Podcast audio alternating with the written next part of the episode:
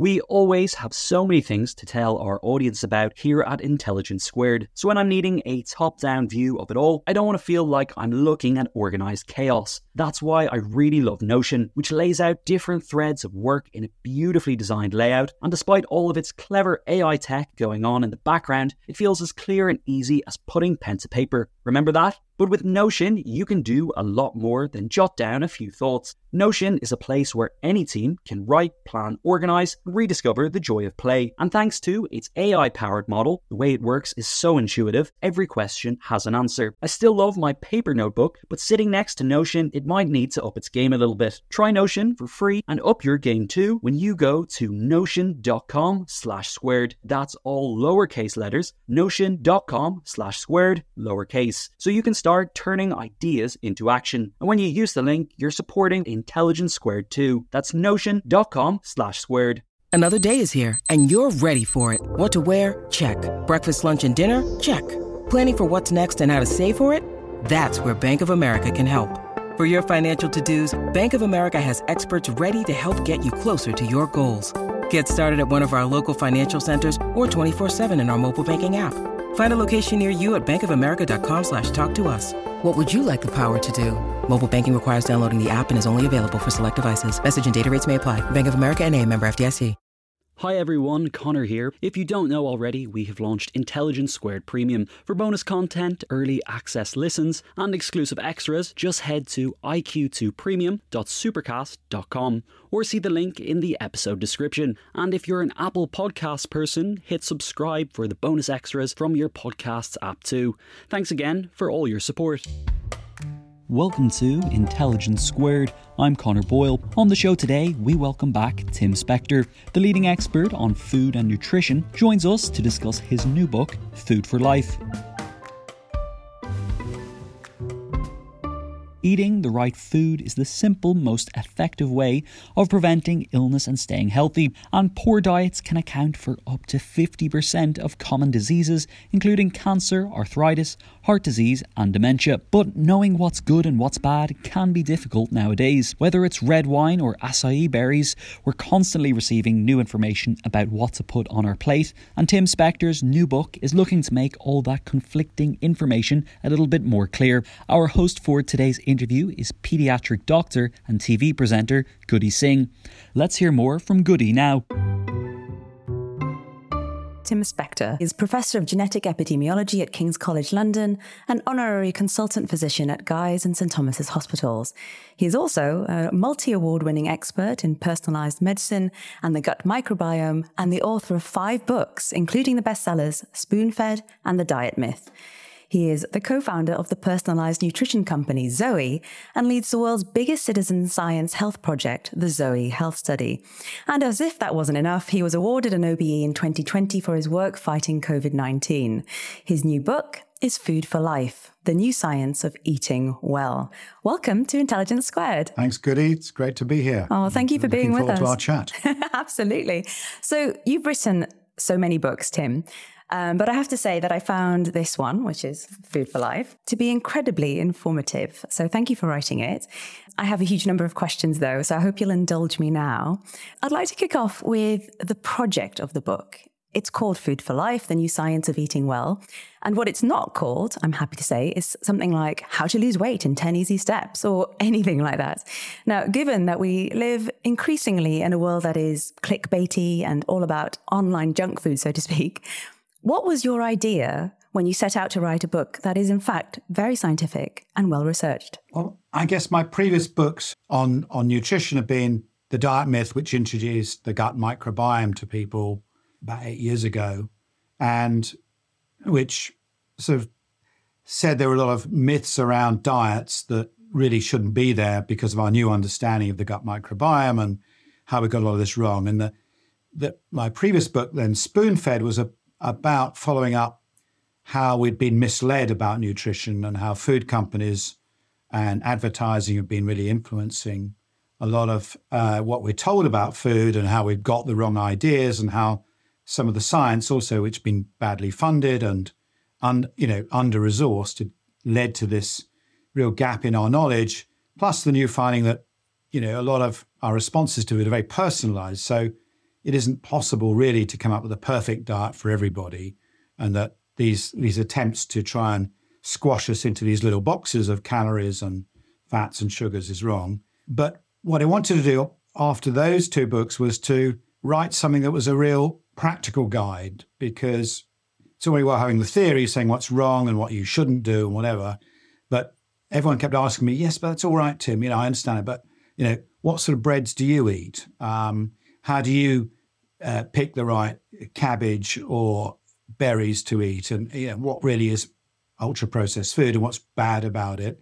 How do, you know, how do I do my weekly shop in a way that I know is going to be healthy? You know, how can you help me? So that's, that's where I came up with this, this idea of sort of doing an A to Z of food, really, but really much more from a practical point of view that people could get the theory, but also delve really into the detail about whether it's, you know, the nutritious value of carrots or it was whether apples are better for you than pears or, you know, should you worry about organic food or not? Or, you know, what type of fish, if you're going to buy fish, you should buy, what you should look out for, which types of food might be slightly fraudulent, where you know you need to be paid more attention. So it took me six years to do this, and I realized that there was a reason no one else had done this book. It's incredibly tough, and um, I wouldn't recommend anyone else do it uh, because it's nearly a sort of impossible task to to try and get all these uh, facts and questions. But in the end, you know, we had to draw a line on it, and I think hopefully uh, we've got most of the the, the pertinent facts uh, down there, and this full of packed full of tables, and people can see you know, how I rank foods according to my health, and hopefully others can can gain things from it. So it's it's it's really something that hopefully people will read not just once, but have as a sort of reference guide when they've got some question about food they can delve into and put it next to the the cookery books, if you like, rather than just you know on the library shelf, never to be seen again. Yeah, no, there's no question, Tim, that what you have done here with this book is quite a feat. And I have to say, I do not envy you the task of having to sift through all of the evidence, which you've done, you know, so diligently to make sure that what we have with this book is, a, as you said, a reference text in a way um, on food. It's all of the latest evidence, but presented in a really, really accessible way. And I suppose this kind of follows what you've been doing with your career and in, in writing more generally. You know, when I look at your history and the books that you've written previously, to me, it feels like there's a recurring theme. They've all got this sense of uncovering and kind of truth telling at their heart, which I, I think the, you know the public really appreciate. I mean, if we take for example the diet myth, the tagline for that was the real science behind what we eat, and on um, Spoonfed it was why everything we've been told about food is wrong. Now I'm a pediatrician, I'm also a public health doctor. And as a clinician who tries to approach medicine holistically, I welcome your interventions because actually, what I sometimes wonder with our society today is maybe what we're lacking is this general working knowledge about nutrition, not just about food, but how it's cooked, how it's grown, how we can construct meals so that food can be used as literal medicine. Tim, how do you think it is that modern society got to be so illiterate about food? And how do you think your book actually helps to fill that gap in our collective knowledge? Well, I think our ignorance is is not global and are, there are some countries with very strong food cultures where they do understand about food. And, you know, a great example of a rapidly developing uh, country that was, you know, sort of penniless in the 1960s is now, uh, you know, richer than the UK is like South Korea. And they've maintained their strong food traditions. Everyone at school learns how to make the national dish, uh, kimchi. And they're regularly uh, informed about, you know, healthy eating and wouldn't accept that, you know, they suddenly one day had to throw out their homemade kimchi and it would be prepared for them in an ultra processed packet that they just microwaved and uh, away they went. Whereas that happened to us in the UK and in the US quite rapidly as industrialization of food came and any food culture that was there before was swept away in this this sort of wave of it's easy, it's convenient, you know, drop everything else. This is modern, go for it. And we were taken in by it all. And that's that's why we're in this position. But not every country, even in Europe, is like that. Um, if you go to the Mediterranean countries, you know, places like Portugal are only having 10% of their energy as uh, ultra processed foods, whereas the UK, it's over 50% and 70% in children. So it's staggering, isn't it? The difference. We still have big differences within Europe, and I think a lot of that is, uh, you know, the fact that the UK didn't really have a food culture, and certainly in the 1970s didn't believe it had anything to really protect. We just said, well, we've got dreadful food, therefore we'll take information from wherever to improve it or make it easier to make. And on the one hand, the UK has probably the most diverse foods you can get in the best restaurants but ironically, probably the worst diet in, in Europe. So it's it's partly to do with that uh, that vacuum, which I think happened post-war, when factories, for example, making little artisan cheese places were shut all the way around the country to make the way for just government-sponsored cheddar. Everyone made the same food, and everything became rather standardized into corned beef and standard foods, and we never really recovered from that mentality, whereas other European countries had these regional culinary cultures that, that were very persistent and haven't been damaged by the food system nearly as much as we have in the UK. Yeah, so we're certainly not alone. It starts seems with the Anglo-Saxon world, Australia, Canada, US. You know, there's something about what you know the UK did to the rest of the world as you know our legacy in, in passing this around that we have to take some some blame for. But you know, as I said, it's, it's given us amazing restaurants and an ability to take cuisine from all over the world, but at the same time has left this hole with what you know the families are eating and what we know as good food. We've lost that connection to say, well, what's good quality food, what's poor quality food. I think it's just not been passed down from grandmas to to kids as it is in many other cultures around the world. Uh, you know, Asian cultures, in particular, very strong. And we're seeing that being lost even when, you know, second generation immigrants in this country. So, you know, it's it's something we have to reverse if we're gonna if we're gonna make progress and not bankrupt our society by being the, the most obese, the most sick, eating the worst food in the world. Yeah, I mean, you paint a really stark picture there when you when you when you describe the UK in those terms. I'm so glad that you mentioned other cultures, other countries, uh, which do have different food traditions, and which, of course, the UK draws on. But I want to pick up on this idea of what we might call. I guess, a cultural heritage or our shared general knowledge about food. And actually, this first hit home to me when I went to medical school, because I remember how struck I was by the fact that the whole topic of food was chucked into a couple of throwaway lectures which is bad enough when we think that on average, British people spend about a third of their waking hours thinking about food, probably more in my case. But what's even worse is how shockingly simplistic the story we were told was. You know, things like, oh, you know, you need carbs for energy, protein to build your muscles, and, you know, yeah, fat, well, fat just makes you fat.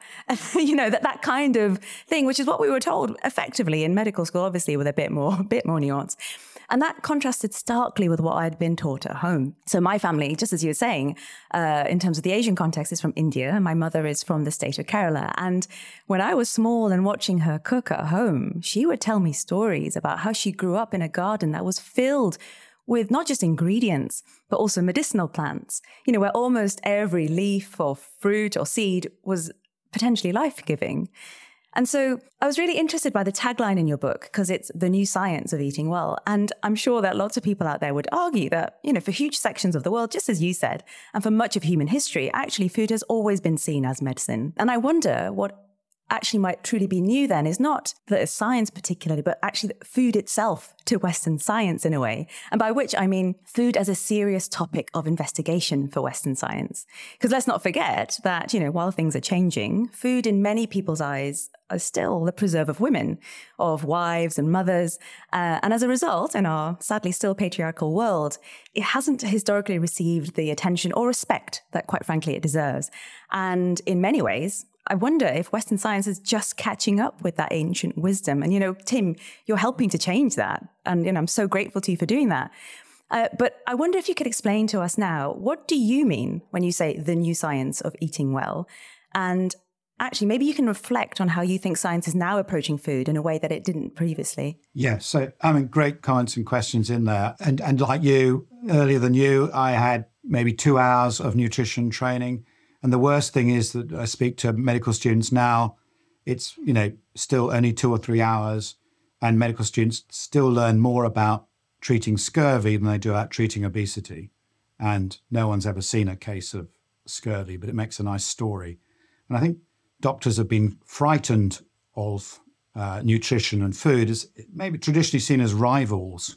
You know, quack medicine, if they believe in food, they won't take the medicines. And I think this is still very persistent in, in mainstream uh, medicine. And virtually no medical school in this country has managed to break that mold and to embrace lifestyle medicine. And, you know, I think people are breaking away, and there are lots of GPs now, you know, starting to embrace lifestyle medicine, but they can't do it within the, the traditional structures.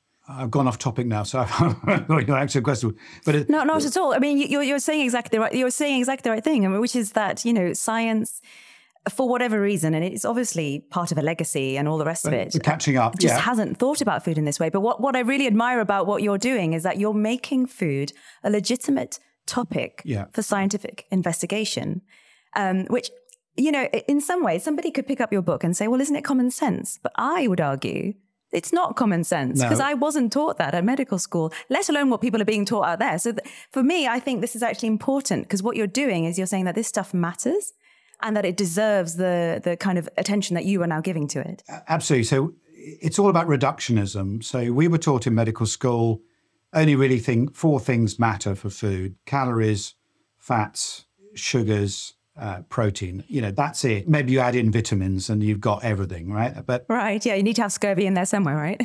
yeah, because the whole science in nutrition was based on deficiency, not on giving people a good diet. So it was based on all the famines and problems after the Second World War. So it's a very new science, and it was based on oh, we've got to get people enough vitamins so they don't, you know, get massive protein deficiency or whatever. So all these calculations about what we should eat and everything were to avoid the disastrous again, you know, problems at the bottom, not at the top. So it started from the wrong place. Traditional Western medicine never sort of embraced Ayurvedic medicine and the whole idea, which has the gut at its core, and also Chinese medicine. They were seen as quack rivals, and you know, I think the idea that the pill is is is you know the main thing that Western medicine uh, teaches us. So what's changed, in my view, in the last uh, 10 years is that we've realized several things. Food is not just these four components, food is 30,000 different chemical metabolites, at least. And, you know, you pick a garlic or something like that, which people might say, okay, there's this one component, allicin, or uh, if it's, you know, red wine, it's just resveratrol. But there are hundreds of other chemicals having an effect.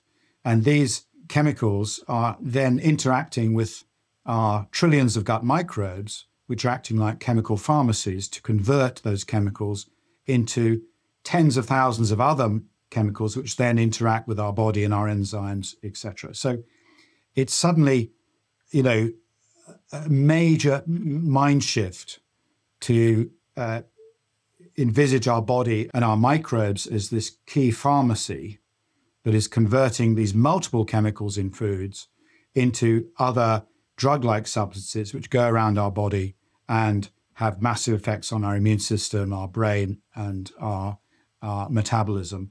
And because we didn't know this, we didn't break food down into these metabolites, uh, we didn't know about the gut microbiome, what, how it's, you know, its key role in interacting with food.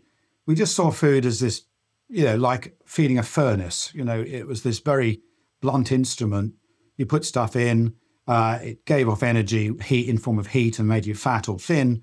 And things like fiber were just thought of as pure roughage that just cleansed your tubes out and got rid of toxins. And that's sort of what medical students were taught, and probably sadly are still taught today. And that's why the level of, of knowledge in, in medicine is so poor. But it is these massive advances in the last 10 years that have really told us to think about it in a different way. It's not about deficiencies. It's not about focusing on one vitamin in a in a whole plant. It's about trying to get the other 800 ingredients uh, sorted out. It's about a holistic approach.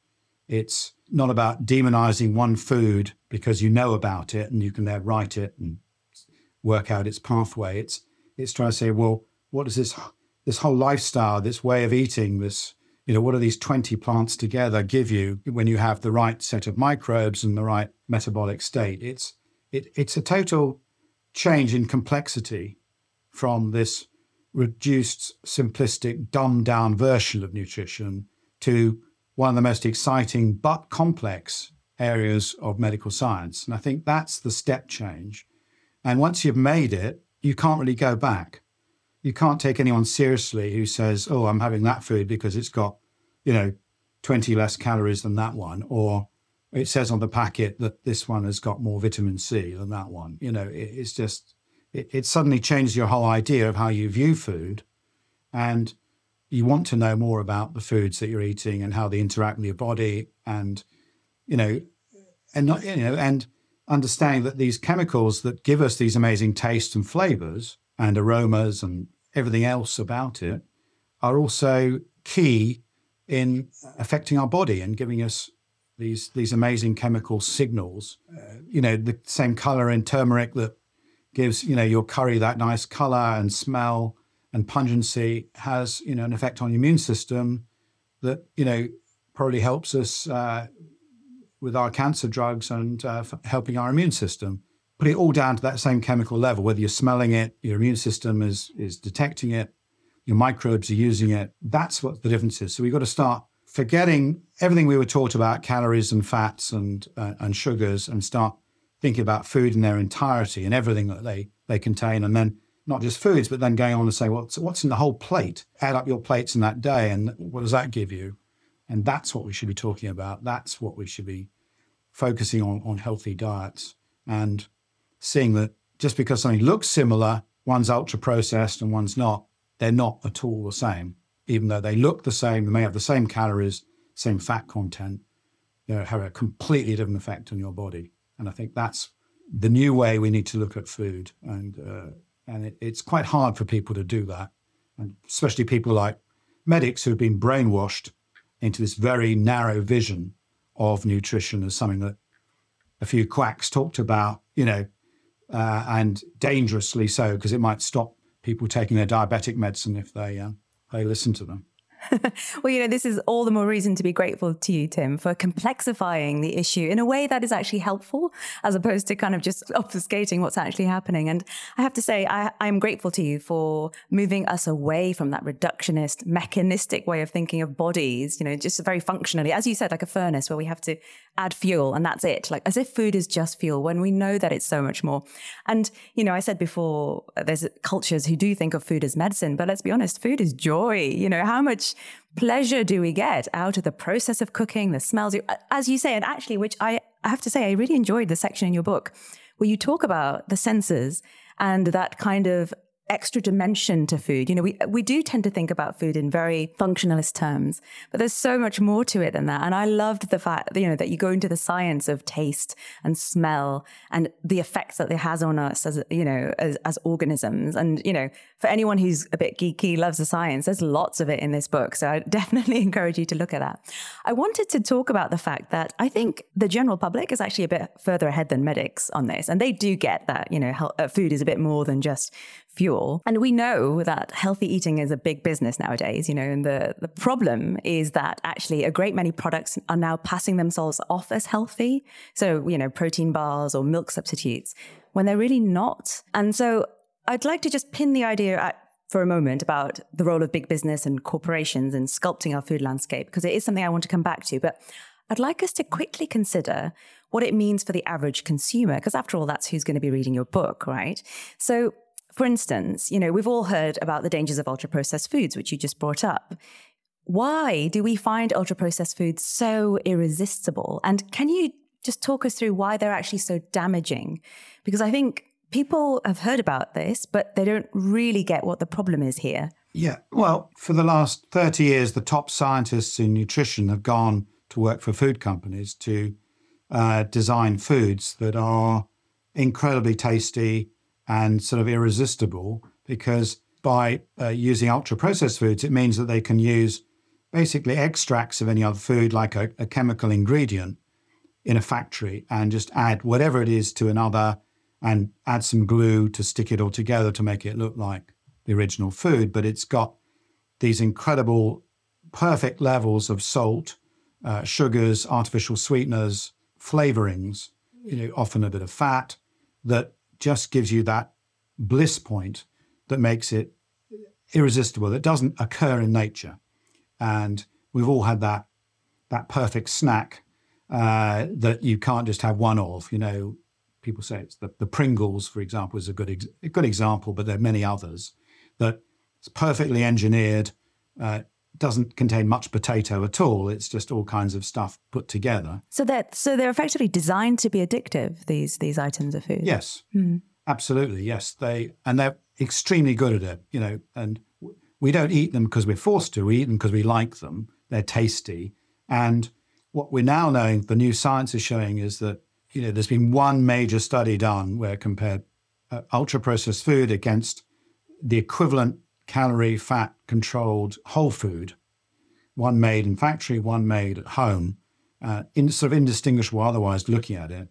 And when you people ate the ultra processed food, they would be overeating by about 20% every day, the identical food. So it makes them hungrier, it makes them more tired, it gives them greater sugar peaks, it has a different effect on their body in ways we still don't totally understand.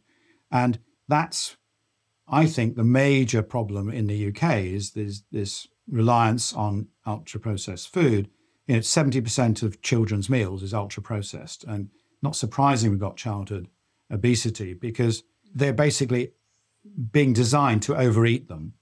And that same food will have a label on it that says low in calories, low in fat, um, you know, is good for you because it's, I know, they've added some zinc or something to say it's immune busting and it's got some nice pretty pictures on it and it's got government stamps of approval that, you know, it's got artificial sweeteners, so it's got no sugar in it. And it's the biggest con that we're seeing is that these unhealthy foods, which are cheap and tasty and irresistible, but extremely unhealthy for us, are being marketed to us with impunity because of the, the power of the food industry and our general ignorance of the science behind why they're bad. Because we've previously said, you know, doctors are told, why is ultra processed food bad? Oh, it's because it was high in fats and high in sugars and some in salt. So if they if they if they just lower that amount, then they're they're perfectly healthy. And that's what the food industry's done brilliantly.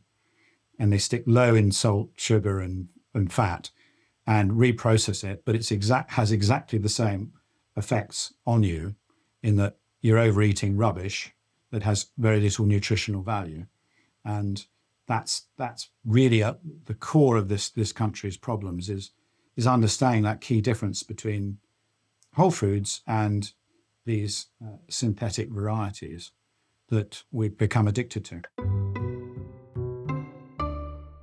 Just a reminder, you can support Intelligence Squared and get even closer to the world's most brilliant minds by signing up for Intelligence Squared Premium. Head to iq2premium.supercast.com or see the link in the description to get started. And Apple folks, we've got you covered too. Hit subscribe for some bonus extras on your podcast app. Thanks for all your support. Sponsoring the show for this episode is Marquee TV. Marquee TV is a streaming service with a difference. It's bringing you the top tier of performing arts straight into your living room or onto your device. So think dance, theatre, music, anything you might find in the West End, Broadway, or maybe a cool little experimental space too, but saving you the cost of a few tickets as well. I've got happily a bit lost in their vast library of performances, exclusive interviews, and behind the scenes content. Choreographer Jonathan Watkins' interpretation of George Orwell's classic 1984 was pretty cool, and I love the dance piece Sutra, inspired by the skills of Buddhist Shaolin monks. And we've got a special treat for our listeners. Marquee TV offers three months of access for just 99 cents. That's right, three months for only 99 cents with the code SQUARED. Simply visit marquee.tv and use the promo code SQUARED to dive into the world of arts like never before. Bring the arts home with Marquee TV.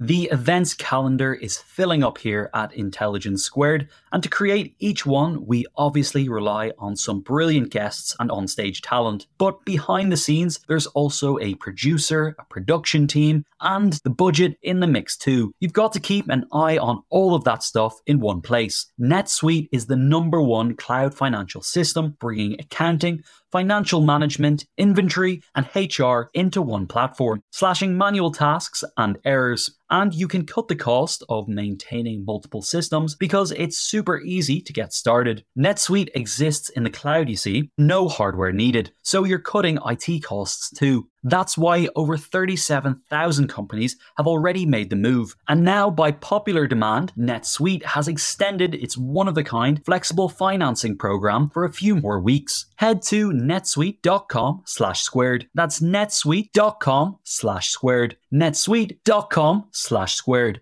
Hey, it's Ryan Reynolds, and I'm here with Keith, co star of my upcoming film, If, only in theaters, May 17th. Do you want to tell people the big news?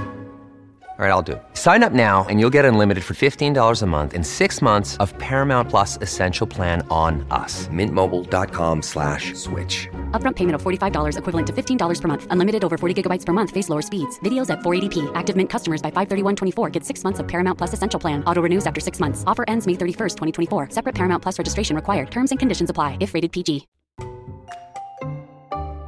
Yeah, and it comes back to that idea of education, doesn't it? And knowledge and understanding what food is for and where it should come from and how it should, you know, how you should be eating it. But this is where it kind of collides with this whole issue about politics and financing of food. And I, I want to come back to that now because that's that is something I think is really central to this. Now, you don't obviously cover it explicitly in huge amounts of detail in your book. But as a leading scientist in the field, you obviously have to confront this issue. You do point out about in the 1980s how advice to change from butter and cream uh, for things like margarine and vegetable oils was, in quotes, one of the biggest health scandals ever. So, Tim, I want to put to you now this question of, you know, what was the role of big food in creating the bad science around scandals like that then?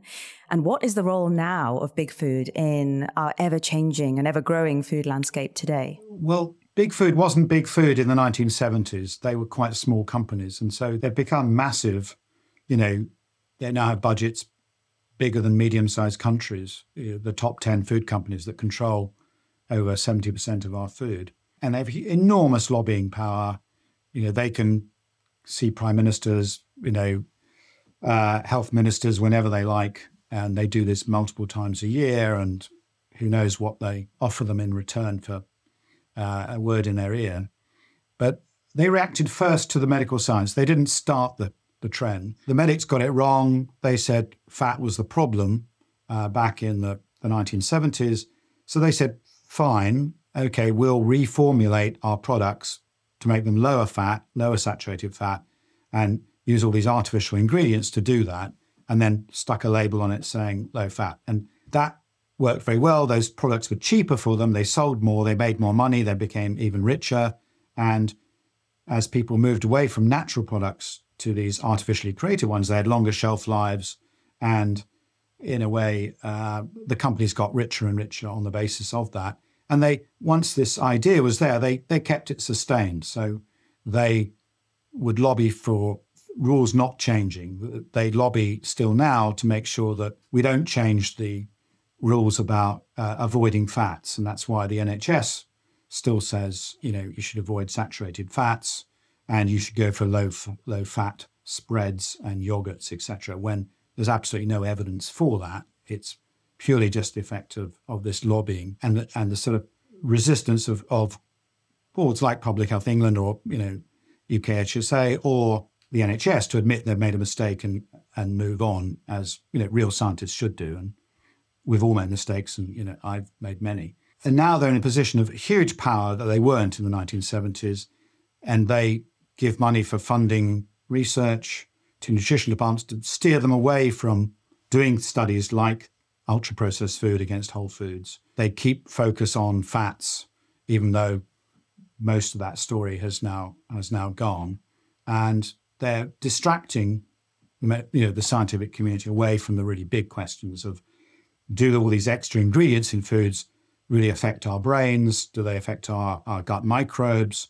You know, why are we adding unlimited chemicals to our food all the time without real um, health checks on them because they're saying, well, they're cheap. And in the current economic environment, let's give people cheap food. Uh, otherwise, you know, politicians will get in trouble. So that's sort of where we are. And most countries are in, in a bit of this mess, although I think the UK uh, and the US are definitely leading the world in this, and other, others will go. Yeah, sadly. Absolutely. I mean, look, thank you for talking about the idea of lobbying and how that sways how research is done and obviously what policies are introduced. I think it's important because people think about uh, food decisions as if they a- occur in a vacuum sometimes, um, and they don't, obviously. You say in your book that virtually every common disease has some link with diet. And it feels like with this book, you're making the case that with greater knowledge, we can each empower ourselves as individuals to make better choices. And I totally agree. However, there seems to me, just as we discussed, structures that, you know, restrict our ability to be able to do that. The global food industry was recently valued to be over $11.5 billion. But I can tell you that for a large proportion of ordinary families, the kinds that I see in my clinic every day, a bigger market doesn't necessarily mean more choice for all of us. And, you know, we're recording this now in November 2022 we're in the midst of a severe cost of living crisis. And if people are going to be able to make the most of the wisdom, and it is wisdom that's contained in your book, Tim, I feel like surely we're going to have to do something first about the increasing un- unaffordability of healthy foods, aren't we? Um, and I wonder in this context, Tim, what kinds of choices could you help people with in terms of how can they realistically make decisions that are good for their bodies and for their budgets? Well, they're all, they're all great points. And in the book, I do talk about affordability and the fact that uh, there are some surprising foods that are actually very healthy and very affordable. So, tin tomatoes, for example, have greater levels of the protective uh, chemical lycopene, which has some anti cancer properties, than, say, fresh tomatoes. And it costs tiny amounts of money, a can of tomatoes. Similar, I found that cans of beans and lentils are enormous uh, nutritional value, great sources of protein, cost very little. Uh, you've got frozen vegetables, frozen peas, beans, excellent uh, sources of nutrition that cost very little. And you know we've been dismissing those. So sometimes we, we lump all those things together wrongly with ultra processed food when actually you know, they, they are in their pure form pretty good. And same with frozen berries out of season, nothing wrong with those at all. Freezing most foods is actually a pretty good way of storing them. You know, buy them when they're cheap, have them later. And so there are many ways of eating healthily and doing it cheaply. And people complain, you know, that some of the fermented foods you buy might be expensive, but they're incredibly cheap to make yourself. And many countries around the world routinely make their own fermented milks or kefirs every day uh, just by you know pouring one into another and you, you keep it going. So I think there are lots of tips in the book for people not only to know what's healthy, but also some surprising things that everyone can can actually do that might change their mind. Basic vegetables, you know, mushrooms, for example, are extremely healthy for us to eat and uh, you know, nothing wrong with apples. Uh, you don't have to have exotic berries or fruits or uh, chia seeds or, uh, you know, things that come from Peru. A lot of them are on our doorstep, and uh, we should be eating uh, many more of them at the moment. But people just need to be more aware of, you know, what are the foods that are they're surrounded by that are good, and which ones are passed off as healthy that are aren't actually anything like as healthy as as that and and as you said, I think the the whole point of the book is that we make hundreds of food choices every day, and those choices we make are probably the most single empowering thing we can do for our health and the health of our family. And I think that's a really important message that you don't need a doctor or a, health, a professional to, to help you make those choices. And it's also, as I write in the book, we haven't discussed it much, the most important thing you can do for the planet. So if you're worried about the environment, and global warming, your own personal food choices are far more important than whether you travel by air or have a Range Rover or have solar panels on your on your house.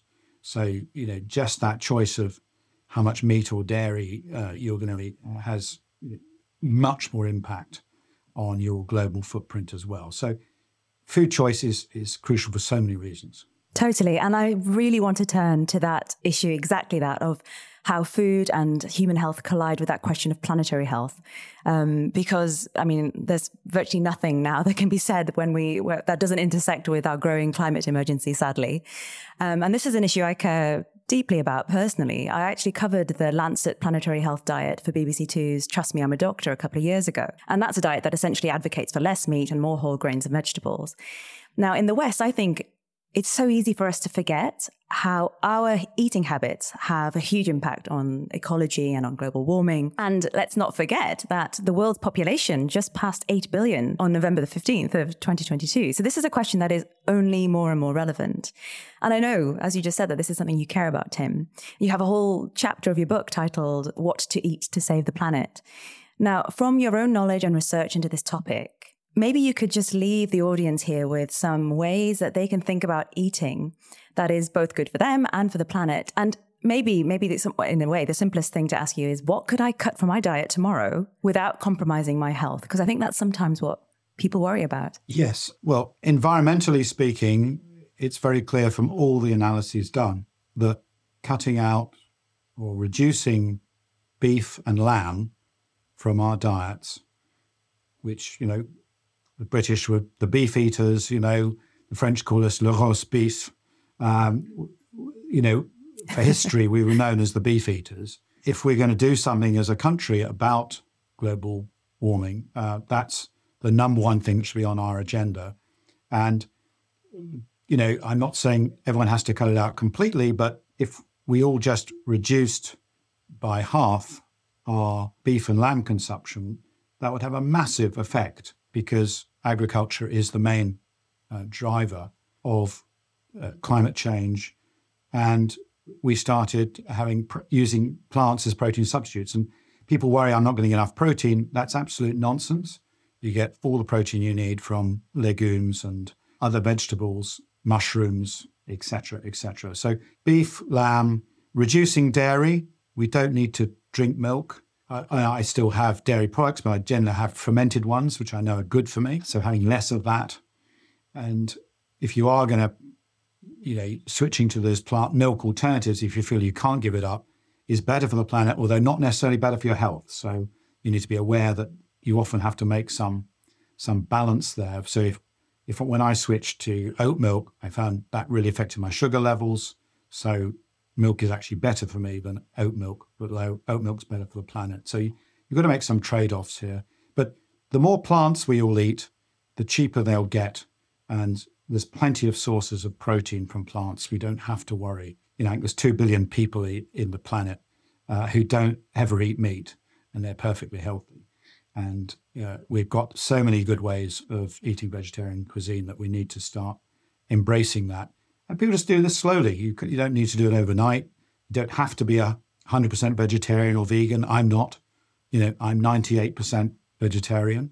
Um, and I'm happy with that. You know, I don't think we need labels. But if we care about the planet, we care about health.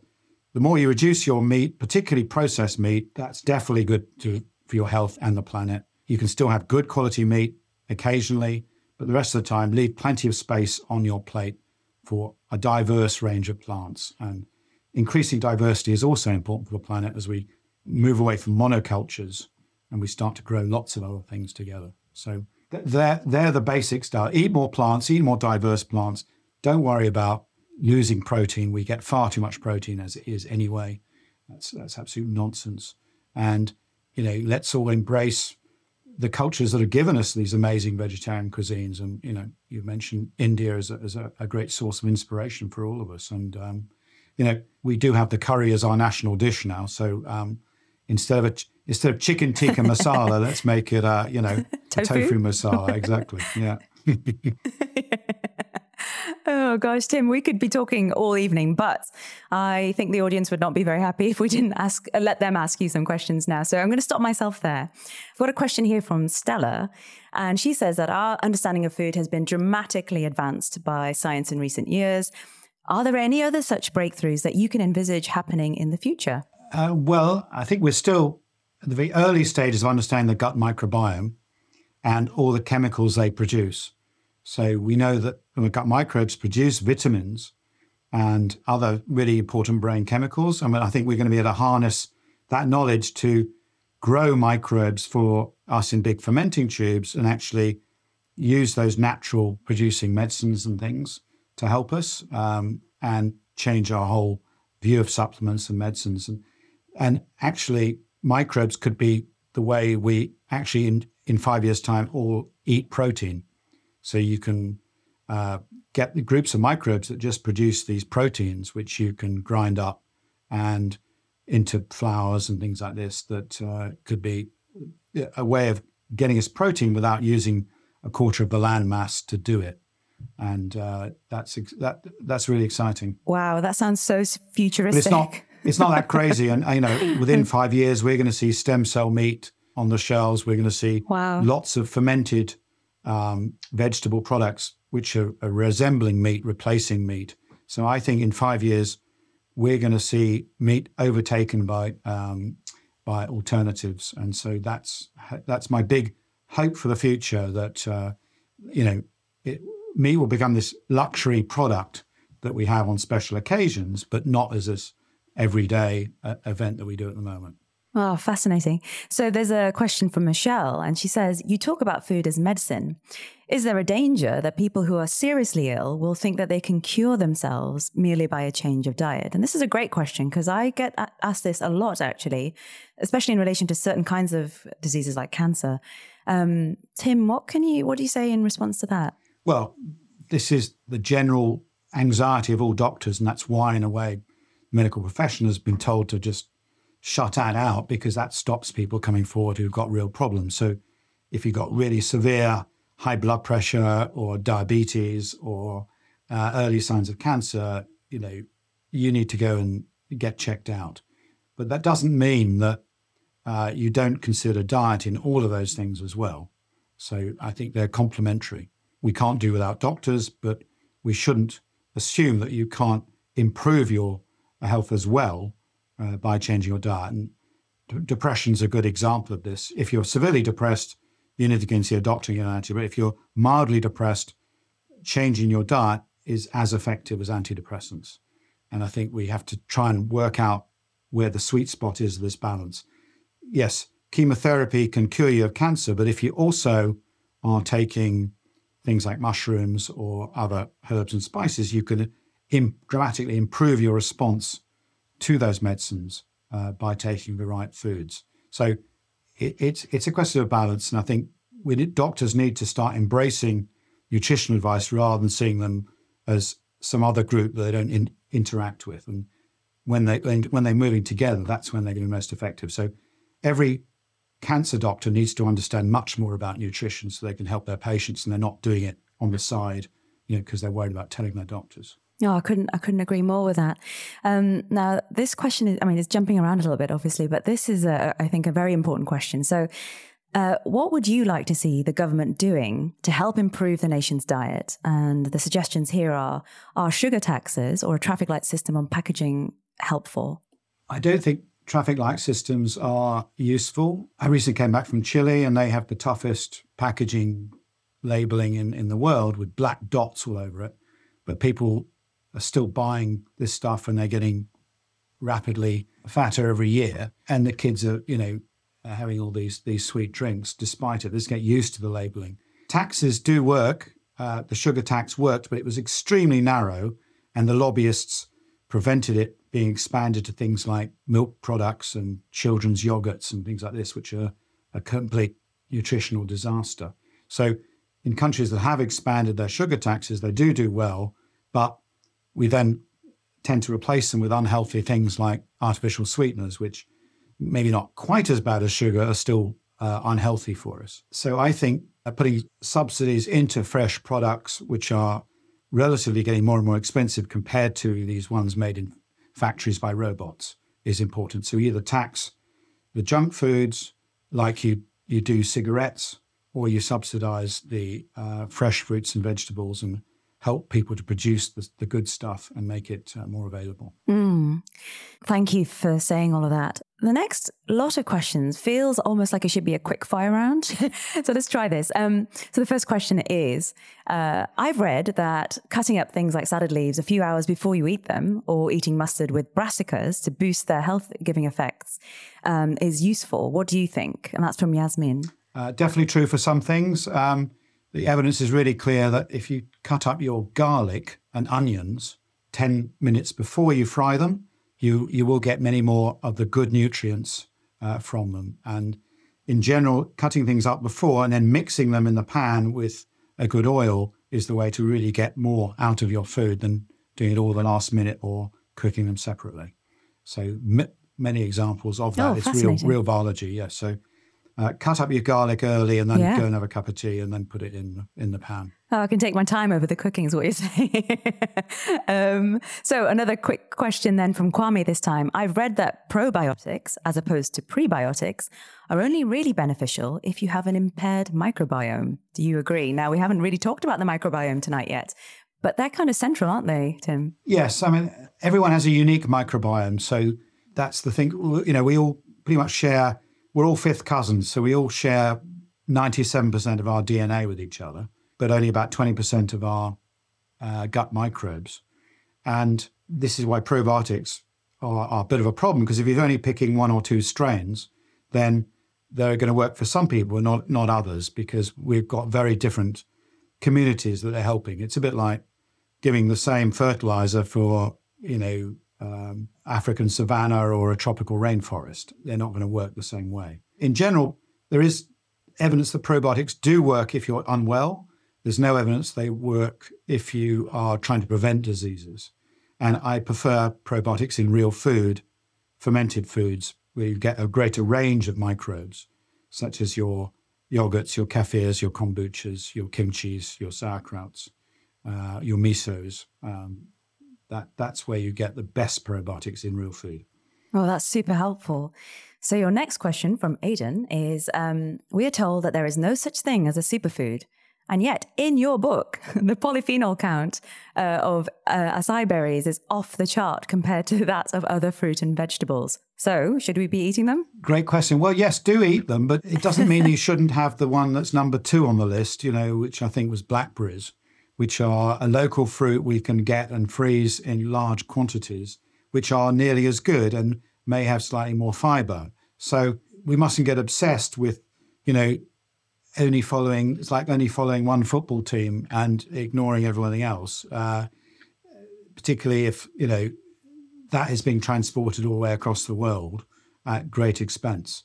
So many of the things that are good for us, superfoods, are all around us. And I believe that it's the diversity of those foods rather than just eating that one that's really important. So it's more the mix. So, you know, having a mix of berries, a mix of nuts, a mix of seeds is much more important than having your, your superstar uh, striker that's cost, you know, 50 million. Uh, it's the team is much more important. That is so well answered, Tim. You're really good at this. I feel like I, I was stretching you, but you're doing a really good job. So um, here's a question from Yusuf. And he says Do you think intermittent fasting is beneficial? And does it matter what time of day we have our main meal? That is an interesting question. It is. And it's one dear to my heart because with the Zoe Health Study, which we mentioned earlier, which used to be mainly focused on COVID, um, it's transferred over to look at lifestyle interventions. We've got 120,000 people now signed up doing a community intermittent fasting study as we speak. So anyone who wants to join that, just download the free app, the Zoe Health Study app, and they can take part.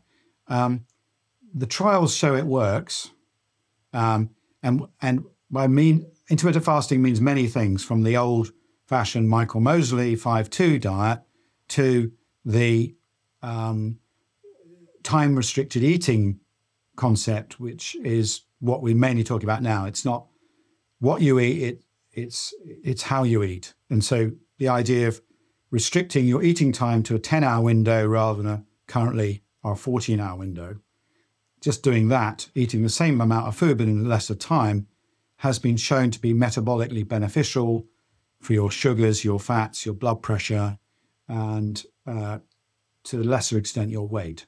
So that's what we're testing at the moment to see if what happens in these clinical trials in very limited number of people, younger people, is extrapolated to the whole population.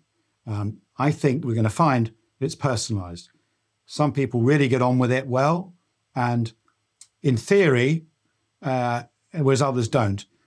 The in theory, you should be fasting in the evenings and not the mornings, but for most people, it's much harder to do that. So it doesn't fit in with their lifestyle. So it's pointless. If you can't do it for years, forget it.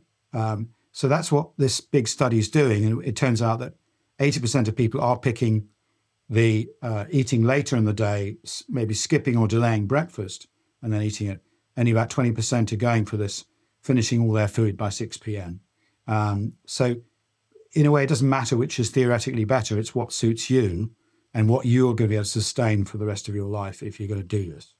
And I think that's really important. That whatever advice we give, it's got to be sustainable for you in your lifestyle, you know, with your work, your kids, whatever it is, uh, and having a, a, decent social life, and importantly, enjoying food. Because I know some people do a, a four-hour time eating window, and they say how healthy they are. Well, so yeah, great. But You've kind of much social life, you know, uh, you know, unless all your friends do the same thing, and that all you're doing is, you know, going for a very long lunch every, every day. Oh, I really like that, Tim. I really like how holistic that answer was about how we should be approaching all of this. Um, and look, we're running out of time. And I want to kind of finish with uh, a question, which is well, essentially, this book is, I mean, it's just so rational. And, you know, having now had the pleasure of meeting you, you're such a diligent scientist. You, in this book, furnish us with every piece of evidence that we could reasonably ask for in a popular trade book. But I sense that at the core of all of this, all of the books you've written and everything that you've just said to us today, there's a deep personal quest within here. And I just wonder if you're advocating for anything in this book, what would you say it is?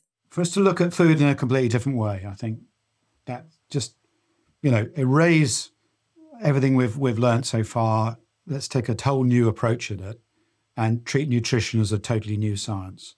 And and everyone should be a, a, an expert in it. So that everyone learn about food, the enjoyment it gives everybody. It gives uh, all of us how it's important social uh, function, and you know it can help your health and it can help the planet. So I want everybody to think about food in a completely different way, and uh, if we redesigned it in a way our our country, our food, cu- uh, our culture around this I think we'll all be much happier. Well, whenever you stand for Prime Minister, I'll be voting for you.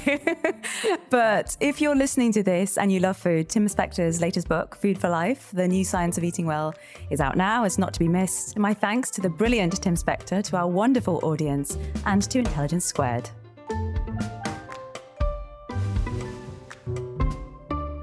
Thanks for listening to today's episode. Head to iq2premium.supercast.com for even more content made just for our premium listeners, including extended Q&As, event discounts, and our newsletter too. Thanks for being a part of Intelligence Squared.